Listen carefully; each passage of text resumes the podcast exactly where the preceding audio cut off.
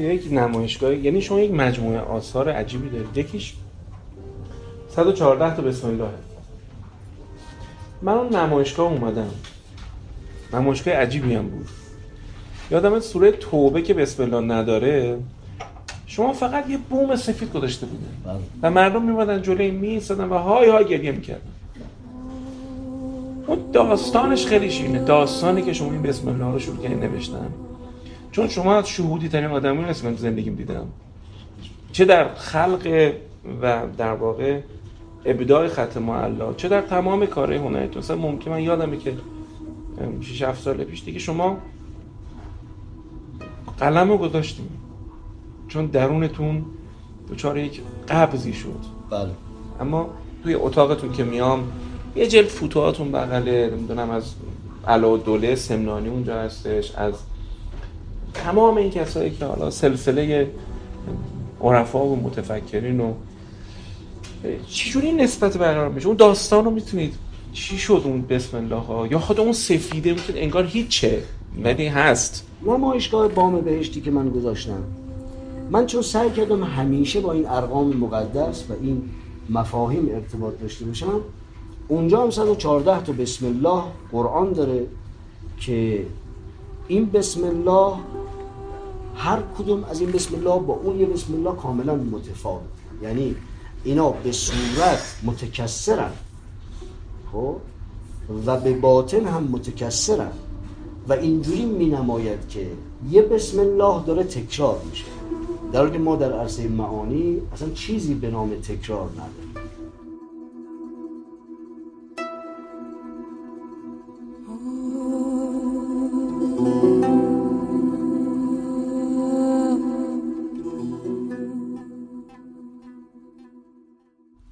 تکرار و کپی کار تفکر ماشینیه. مال مثلا همین 70 80 سال 100 سالی هم هست که در واقع ایجاد شده. در عرصه معانی ما اصلا تکرار نجا برای همین فرمود لا تکرار فی تجلی در تجلی تکرار نیست. و همینجور نوبنا و خلق میشه عالم. من یه بسم الله وقتی میگم بعدش یه بسم الله دیگه میگم اینا دو تا بسم الله. شما در فقه هم اگر مطالعه بفرمایید اگر که شما مثلا سر نماز نیت سوره مثلا قل هو الله بکنید بسم الله شو بگین بعد انا انزلنا بخونید نمازتون باطل. ببین اینقدر اینا مهمه. چرا؟ برای اینکه هر بسم اللهی برای هر سوره منطبق با باطن سوره تجلی. و همین عجیب بود نمایشگاهتون. بسم الله سوره نوح. بله. توش طوفان بود. یک حجم از بالا فرو میریختین که من اون کتاب من دارم. ببینیم این نه این بسم الله ها 114 تا بود. منتها سوره توبه بسم الله نداره. یه سوره دیگه نم. نم دو تا بسم الله داره. سوره توبه خب بسم الله نداشت. من چی اونجا؟ یه بوم سفید بود. بعد اون وقت کجا بیشتر از همه بسم الله دیده میشه همون تو اون بوم سفید. بعد اون وقت هر کسی چه بسم اللهی رو میگه؟ بسم الله خودشه. به اسم این سوره اگر توبه است توبه توبه از گناه که نیست توبه یعنی بازگشت. یعنی رجعت و هر کسی که دور ماند از اصل خیش باز روید روزگار رو بسته توبه یعنی این. و اگر خداوند اسمش توابه برای اینکه دائما در رجوع به بنده است. دائما داره تجلی می‌کنه و تواب حقیقی خداونده. خدا که از گناه توبه نمی‌کنه. سوره توبه اگر شده توبه. برای اینکه هر کسی در این بی بسم اللهی بسم الله خودشون و هر کسی اونجا با خودش روبرو میشه. و می‌دید که چقدر بسم الله اینطور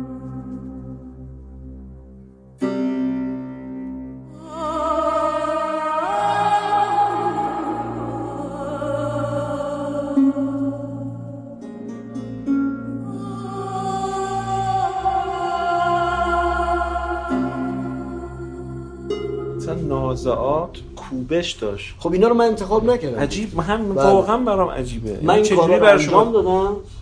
من این کارا رو ظرف چهار شب انجام دادم. چون داشتم می‌رفتم نمایشگاه داشتم آلمان. این کارا رو انجام دادم. بعد برگشتم به یه کسی که اصلا اهل تجسمی نبود.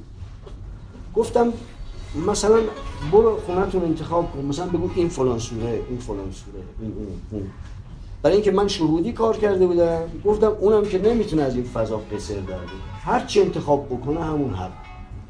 و اینا رو من انتخاب نکردم. بعضی از دوستان میادن می‌گفتن که این مثلا مثل که شما فرمودین تابلو نو یا سوره نو در واقع یا سوره مثلا فلان چقدر این ارتباط داشت با سوره در حالی که من اصلا اینجوری کار نکردم.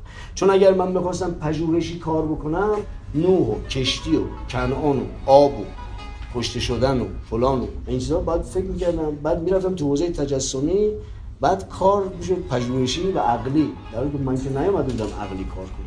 من اونجا کار کردم. یعنی این به قول قدیمه شاخص هم گذاشتم روی قرآن و بعد کار کردم. بعد وقت خودش همینجوری شد.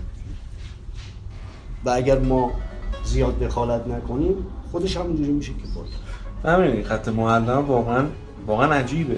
بله خط معلم خیلی عجیبه. یعنی اونم شما مثلا براتون تجلی کردن. بله دیگه اونم مثلا شما استاد تمام نسلی هستین. بله جسارتا. آره. اصلا به من میگن استاد به اینکه من تو نستعلیق استاد بودم. وگرنه استادی من به خاطر این حرفام نیست به خاطر نستعلیقه دارم مثلا من آره واقعا خط محل عجیب برای خودم. نه از این حیث که خودشون رو می‌شناسم.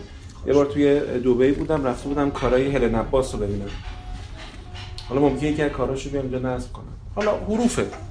حروف کار می‌کنه و تابلوهای خیلی بزرگ اینا. اون صابون گالری دختر انگلیسی بود. همون موقع یادم معلا داد نت. کلا هم ولش کردیم. بله. هنوزم ولی باز کردم و گفتم که این آثار رو دیدی؟ یه نگاه کرد و خوش زد. قشنگ یادم خوش زد و این چیه این؟ گفتم این معلاه خب اون نمی‌فهمید. راستیتش نمی‌فهمید ولی می‌فهمید. اون کلمات رو نمی‌فهمید ولی کوبش رو می‌فهمید. هی از من گرفت یادداشت کردش مثلا کارت گرفتش این براش عجیب بود که میگفتش که یعنی یعنی بخوام بگم هلن عباس مثلا یه قاف نوشته بود با زیبا هم هست من خودم هم دارمش. ولی خب قاف بود. ولی آقای عجمی وقتی که قاف می نویسن قاف به معنایی که براشون سر جلسه مراقبت هم گفتم. حروف براشون حروف نیستن. نه مثل سلسله حروفیه.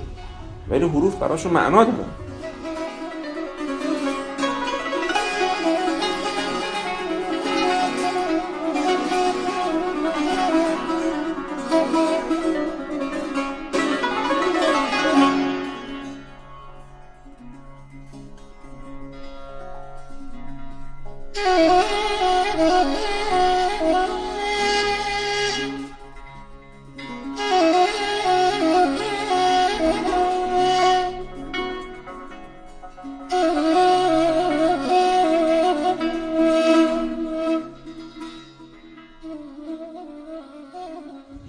در عرصه معرفت به نام فراغت.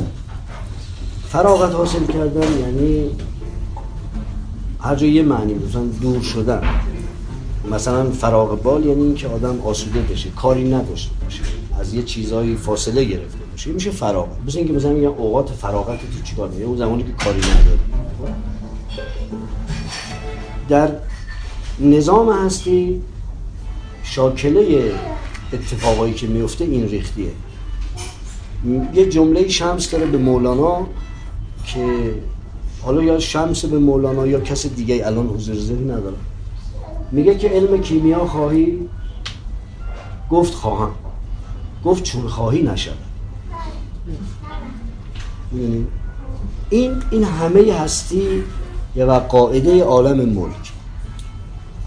فراغت یعنی این که تا موقعی که تو در پیشی نشد موقعی که ازش فارغ بشی میشه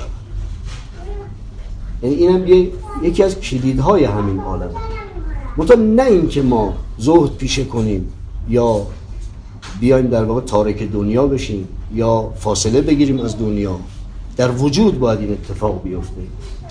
ما بتونیم فراغت حاصل کنیم از دنیا. در دنیا باشیم اما فراغت داشته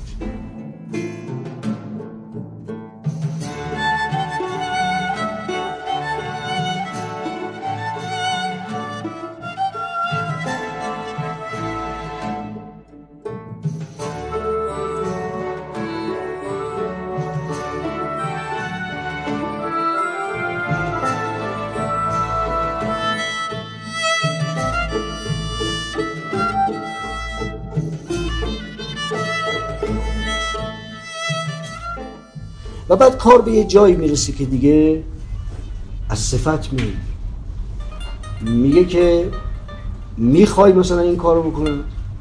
یه من یعنی گفتش که امام جعفر صادق توش تواف می‌کرد. یکی از یارانش اومد بهش گفتش که آقا من شرایط وجودیم یه جوریه که از سختی بیشتر راضیم تا راحتی و آسایش. و فکر کرد امام الان تاییدش می‌کنه. امام گفت ما اینجوری نیستیم. گفت شما چجوری هستید گفت ما اگه خدا بخواد راحت باشیم راضی. اگه بخواد ناراحت باشیم راضی. ببینید این این یعنی اینکه آدم از صفت میاد بیرون. ما اگر بتونیم از این صفت بیاییم تلاش بکنیم. ولی این نباشه که دغدغه ذهنیمون بر این اساس باشه که این کار بشود. اگر بخواهد میشه منظورم هم اصلا خدا نیست صحبتم الله نیست. صحبتم قاعده نظام هستیه. یعنی مثلا شما یه کاری رو سالها دنبالش می‌دونید نمیشه. بعد یه دفعه می‌بینید مثلا دربون فلانجا میاد میگه شما بودی دنبال یه چیزی میگشتی؟ بعد می‌بینید میشه. این نظام هستی اینجوریه. من اینو بگم با اون چیزی که آقای دکتر گفتم بعد مرخص بشم. از معذرتون.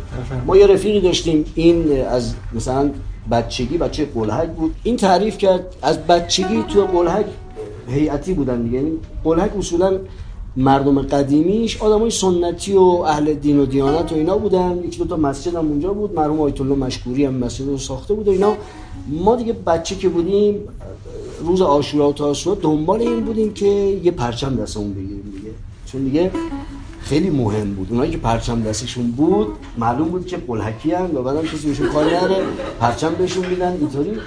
بعد ما می‌رفتیم پرچم برداریم. بعضی موقع دو نفری مثلا با هم دیگه پرچم برمیداشتیم. یه اتفاقایی این آقایی هم که من عرض می‌کنم قلحکی بود و اهل هیئت و اهل مثلا سینه زدن و این خب تا مثلا 23 4 سالگی 25 سالگی این آدم قلحک بود. بعد دیگه برای درس خوندنش رفت از ایران. ایشون تعریف میگرد میگفتش که من رفتم خارج از کشور یه مدتی انگلیس بود یه مدتی رفت آلمان. بعد رفته رفته اونایی که میرن آلمان درس می‌کنن از مراکز اصلی پایتخت های آلمان و کشورهای خارج دور میشن. هی میرن عقبتر که زندگی آرامتر و راحتتری داشته باشن که اونایی که زیاد میمونن خارج معمولا دنبال آرامشن. یه همچین شرایطی. این هم همین کارو کرده بود. رفته بود مثلا یکی از حومه مثلا یکی از شهرهای آلمان زندگی می‌کرد. بعد میگفتش که من از اونجا که رفتم درسمو که شروع کردم؟ دیگه اصلا یادم رفت همه چی. یعنی که مثلا ما بچه بودیم چیکار می‌کنیم بعضی موقع میشستم برای بچه‌ام تعریف می‌کردم. که مثلا ما بچه بودیم مثلا چیکارا می‌کردیم؟ توقع بازی می‌کردیم این چیزا تعریف می‌کردم. میگو بچهای من دیگه اینا بزرگ شده بودن آلمانی بودن اصلا دیگه. اصلا نمیفهمیدن این چیزا رو. توقع نمی‌دونستن چیه. کلی من توضیح میدم تا اینو میفهمیدن. بعد گفت مثلا 15 سال از این ماجرا گذشت. 15 سال از این ماجرا گذشت و من اصلا دیگه همه چی یادم. حالا آشوراست تاسوعاست مثلا محرمه یا مثلا ما رمزونه مثلا همه چی گوش دارم که همیشه بیادم رفت واقعا هم اصلا به فکر نبودم. چون دیگه داشتم زندگیمو می‌کرد. بعد میگه یه روزی نگاه کردم تاریخ پاسپورتم تموم شده. و اگه پاسپورت نگیرم دوباره که بخوام مثلا برم جای دیگه دوچار مشکل میشه. باید برم پاسپورت ایرانی ما حتما بگیرم. گفت دیدم که فردا تعطیله و موقعیت خیلی خوبیه که من برم چی بکنم؟ من برم مثلا اون شهر مثلا برم برلین سفارت ایران بدم پاسپورتمو عوض بکنم.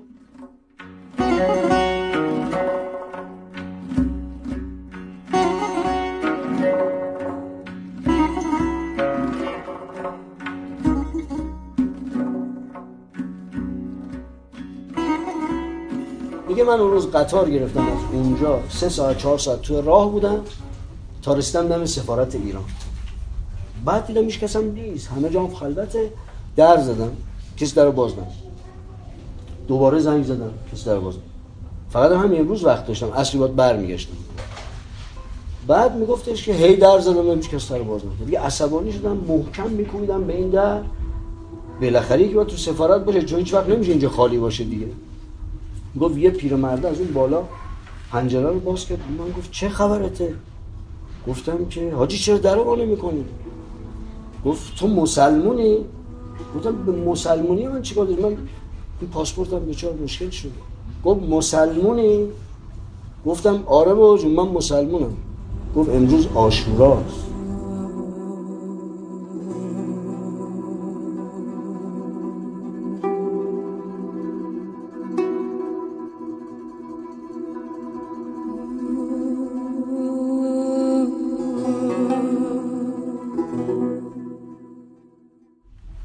وقتی اینو به من گفت من نشستم در بعد میگه یه دفعه منقلب شد. بعد تازه همه این اتفاقا برای من تازه شد. و متوجه شدم که من اگر دلم پای معانی باشه معانی مثل من نیست که منو رها بکنه. او با من هست. و یه جایی بالاخره دوباره توبه می‌کنه و رجوع می‌کنه و می‌گفت من اونجا نشستم جلو در سفارت. یه, ساعتی گریه کرد که پیرمرد اومد گفت بابا جون چرا گریه می‌کنی؟ حالا پاسپورت درست نمیشه میگم اصلا صحبت پاسپورت نیست. تو نسخه ما رو پیچیدی. گفت چرا؟ گفت بابا ما هیئتی بودیم یه روزی. من امروز نشستم اینجا و خجالت کشیدم که من این همه دنبال پرچم بود و دنبال این برو دنبال اون برو. ای تو دست سینه زن برو علامت جا به جا کن. بعد همه چی ما یه دفعه یادم را چقدر ما بی معرفتیم کاری به امام حسین نداریم. اگه این رفیق ما هم بود ما خیلی بی معرفتی کرده بودیم. و عرصه معانی در واقع یه همچین عرصه ای دل ای دل چو فراغم شرگ جان بکشودم چو فراغش رگ جان بکشودم من مای بکس خرقه خون آلودم مینال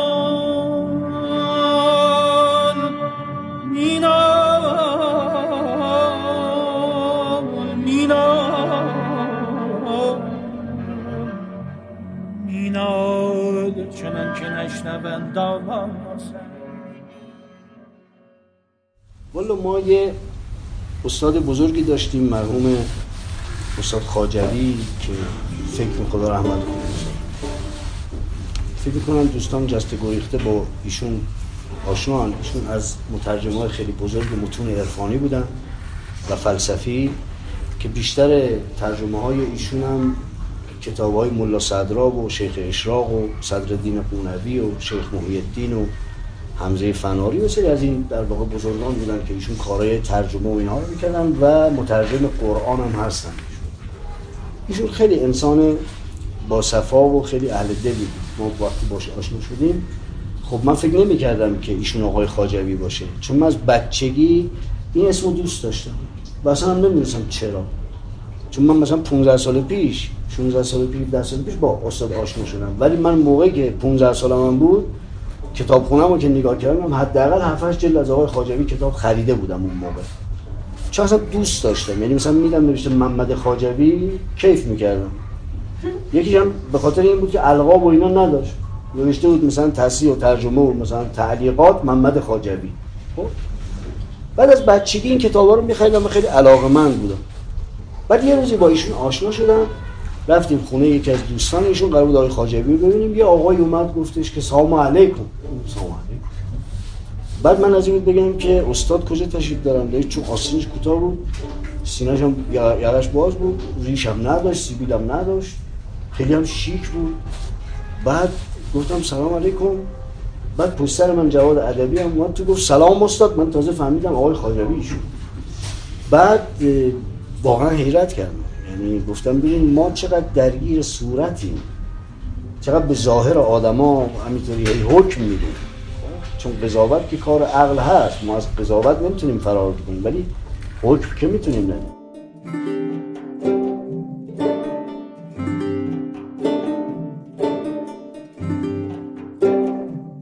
هر صورت رفتیم نشستیم پلو آقای خاجوی و یه ذره صحبت کردیم و آقا هم یه لحجه لاتی تهرونی های قدیم رو داشت. فلسفه می‌گفت با اون لحجه. عرفان می‌گفت با همون لحجه. یعنی آدم وقتی نشست پای صحبتش خیلی کیف می‌کرد. وقتی این داشت مشتی حرف می‌زد ولی عرفانی حرف می‌زد. خب؟ تا اینکه ما در واقع با هم دیگه با آقای ادبینو رفتیم پلو استاد و یه معانستی حاصل شده چند دیگه چند می‌رفتیم. بعد دیگه می‌رفتیم رشت سری یا من تنهایی می‌رفتم. بعضی روزا که خانقاه برنامه بود می‌رفتیم سری می‌زدیم دیگه. حالا آقا میشستیم و یه دیداری تازه می‌کردیم و بعدم انرژی می‌گرفتیم. حالمون خوب میشه چون حال آقا خوب بود همیشه. باطنش یه جوری بود که خیلی مصفا و واقعا آدم وقتی میدیدش تمام سختیاش آدم فراموش می‌کرد و احساس می‌کرد که این آغوش حقیقت چقدر گرمه و چقدر خوبه. آدم خیلی کیفه. زمان هم خیلی سریع بود. یه روزی اتفاقا آقا اومده بودن تهران. منزل چیز بودن منزل یکی از دوستانش تو شهریار بود. اومدن شهریار بعد قرار بود که ما بریم دیدن آقا. من و دکتر خزایی و دکتر ادبی با هم دیگه پاشیم رفتیم. آقا رو دیدیم یعنی ساعت سه رو. بعد قرار گذاشتیم که آقا من فردا هم اینجا. ما بودیم فردا پس حتما میایم که بتونیم سه چهار ساعت بشیم.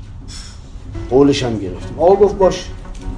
خلاصه ما اومدیم و فردا نه دکتر خزایی تونست بیاد نه دکتر عربی تونست بیاد. من تنهایی رفتم یعنی من رفتم اونجا هیچ کس هم نبود. دوست آقا هم که این خونه مال اون بود آقای موحدی گفت آقا من برم بخرم. بیام. اونم رفت. من موندم با آقای خاجوی آقا هم من می‌گفت یه سری فنج توی خونه بود.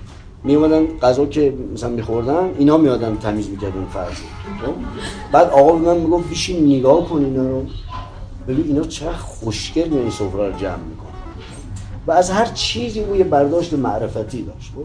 بعد مثال می‌زد که چه بعد نشسته بودیم صحبت می‌کردیم. من به آقا گفتم که آقا به ما خلاصه توی ده سال ذکر ندیم هر وقت تفاول می‌زد برای من که ذکر بده نمی‌شد. اون روز هم تفاول زد یه رو طول کشید. بعد گفت جواب نمیدم عزیزم. تو انگار نمی‌خوام که ذکر گفتم باشه. بعد گفتم یه سوالی از شما بپرسم. گفت بفرم گفتم آقا شیخ در فتوحاتش مثلا جلد فلان اینجوری بحث می‌کنه صحبت می‌کنه بعد میگه که حروف امتی یعنی از امت ها چون او قائله که حروف امت هم حالا من جای بحث حروف نیست وگرنه می‌شد راجع به حروف صحبت کرد. چون تخصص هم اینه. گفت حروف امتی هم از امت ها و برای خودشون نبی دارن. من خواستم شما بپرسم ببینم نبی حروف چه حرف آقا به من گفت من حوصله ایست دارم نرم گفتم خب همینطوری من سوال کردم. آقا من خوشنویسم. دیگه گفت می‌دونم. اون چیزی که تو دنبالش میگردی من دنبالش نمیگردم. من آقا شما دنبال چی میگردی مگه؟ چی کار داری؟ ولی اون چیزی که تو دنبالشی من دنبالش نیستم. بعد گفتش که پاش پاشو بریم این حرفا رو ندارم بی خودی حروف رو بریم نماز بخونیم نماز رو بخونیم با هم دیگه. منم خب کیف کردم دیگه. یعنی من بودم آقا اون پیش نماز بود. امام بود من معموم. وایسادیم با هم دیگه نماز خوندیم. جاتون خالی خیلی هم چسبید. اونجا پشت سر آقای خاجوی خیلی مرد با صفایی بود. خدا رحمتش. بعد نمازی که خوندیم به من گفتش که بیا بشین. گفتم بله. گفت دیدی مردم کارشون تو نمازشون را میندازن؟ این چی؟ گفت ببین همه فکرای آدم سر نماز میاد تو سر آدم. و آدم کاراش تو نماز حل می‌کنه. بعدم گفت اشکالی هم نداره. این برکت خود نمازه. نماز یه برکتی داره که حداقلش اینه که آدم کاراش انجام بده. یعنی خیلی هم خوبه. منتها آدم باید تلاش بکنه. دیگه حالا خیلی که اهل حضور دل و اینا بشه رفته رفته از این کاسته میشه. وگرنه بعضی فکر می‌کنن نباید به کارت فکر بکنی. بعد یه دفعه می‌بینن دارن مثلا به چیز دیگه فکر می‌کنن که خیلی بی ربطه گفت بابا به کارت فکر کنی ارزش بیشتره تا باید مثلا فلانی فکر کنی. آقا گفتش دیدی مردم این کارو می‌کنن؟ من گفتم بله آقا. ببین تو که به من گفتی نبی حروف چیه؟ منم تو قنوتم یه دفعه یاد این سوال تو افتادم. چون من که نمی‌دونم نبی حروف چیه که. اینو من ترجمه کردم ولی یادم نیست در واقع موقع چی فکر کردم.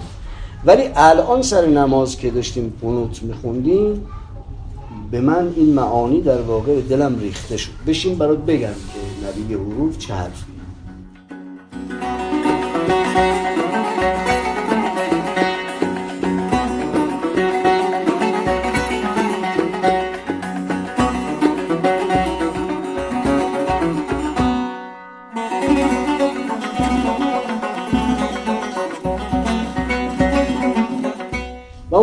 خاجوی راجع به سین یه چهل دقیقه در واقع صحبت کرد برای من و گفتش که سین نبی حروفه و همه اینا تابع سینن برای اینکه تالی الف و یه سری بحثای جف و گفت. این چیزا که شما خسته نشید اینم یه خاطره ای از آقای خاجری چون ایشون خیلی اهل شهود بود بعضی از معانی خوبه که در هوا پراکنده بشه.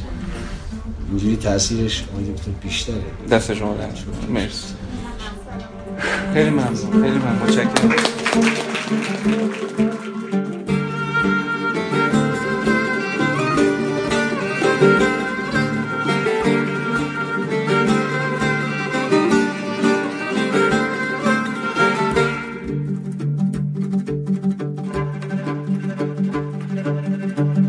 مرا گویی مرا گویی به قربانگاه جانها.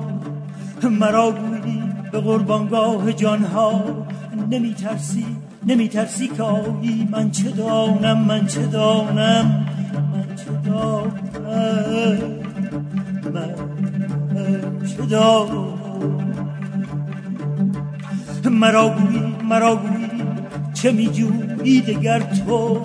ورای روشنایی من چه دانم من چه دانم چه دانم. چه دانم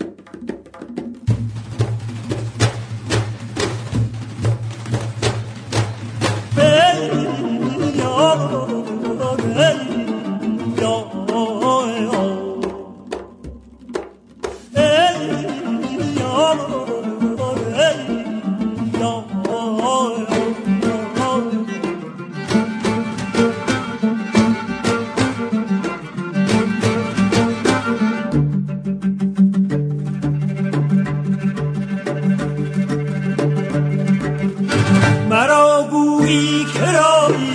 من چه دانم؟ من چه دانم؟ من چه دانم؟ چنین مجدون چرایی؟ من چه دانم؟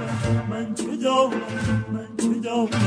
مرا گویی تو را با این قفسی تو را با این قفسی تو را با این قفسی تو را با این قفسی.